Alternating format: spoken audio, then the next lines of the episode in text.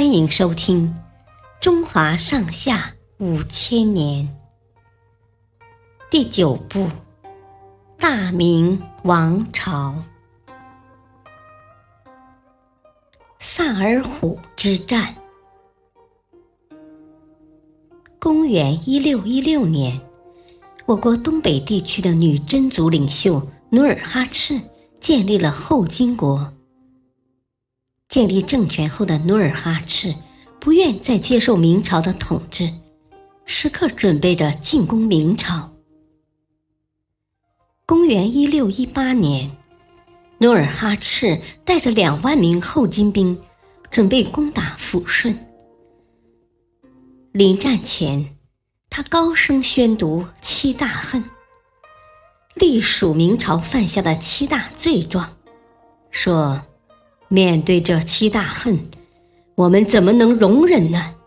难道不应该报仇吗？大家一定要齐心协力进攻抚顺，为亲人报仇雪恨。宣誓完毕，后金兵分两路开始攻城，打了整整一夜，抚顺守将坚持不住，最后。只能献城投降。后金军又趁势攻下了清河。抚顺、清河失守后，明神宗吓坏了，立即派出东南西北四路大军，共四十七万人分头迎击。努尔哈赤避开锋芒，集中了六万多名精兵。对付杜松率领的西路军。公元一六一九年三月，两支大军在抚顺东面的萨尔浒相遇。这一战杀得天昏地暗，最后的结果是后金军大胜，明军惨败。努尔哈赤一鼓作气，又成功拦截明朝的北路军和南路军。在五天之内打了三场胜仗，消灭明军四万五千多人。明朝还剩一支东路军，首领杨镐见势不妙，吓得不敢交战，匆匆忙忙撤了军。这三场战役从萨尔浒开始，所以统称为萨尔浒战役。此战结束后。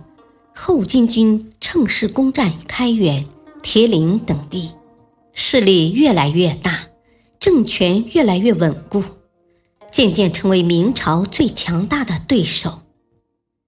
这场战役也是明清战争史上的重要转折点，在明清兴亡史上具有决定性意义，为清王朝的建立奠定了基础。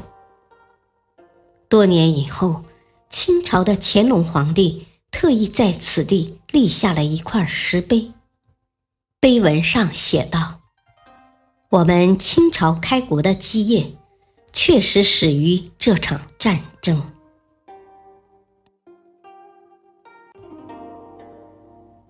感谢收听，下期继续播讲第九部《大明王朝》。敬请收听，再会。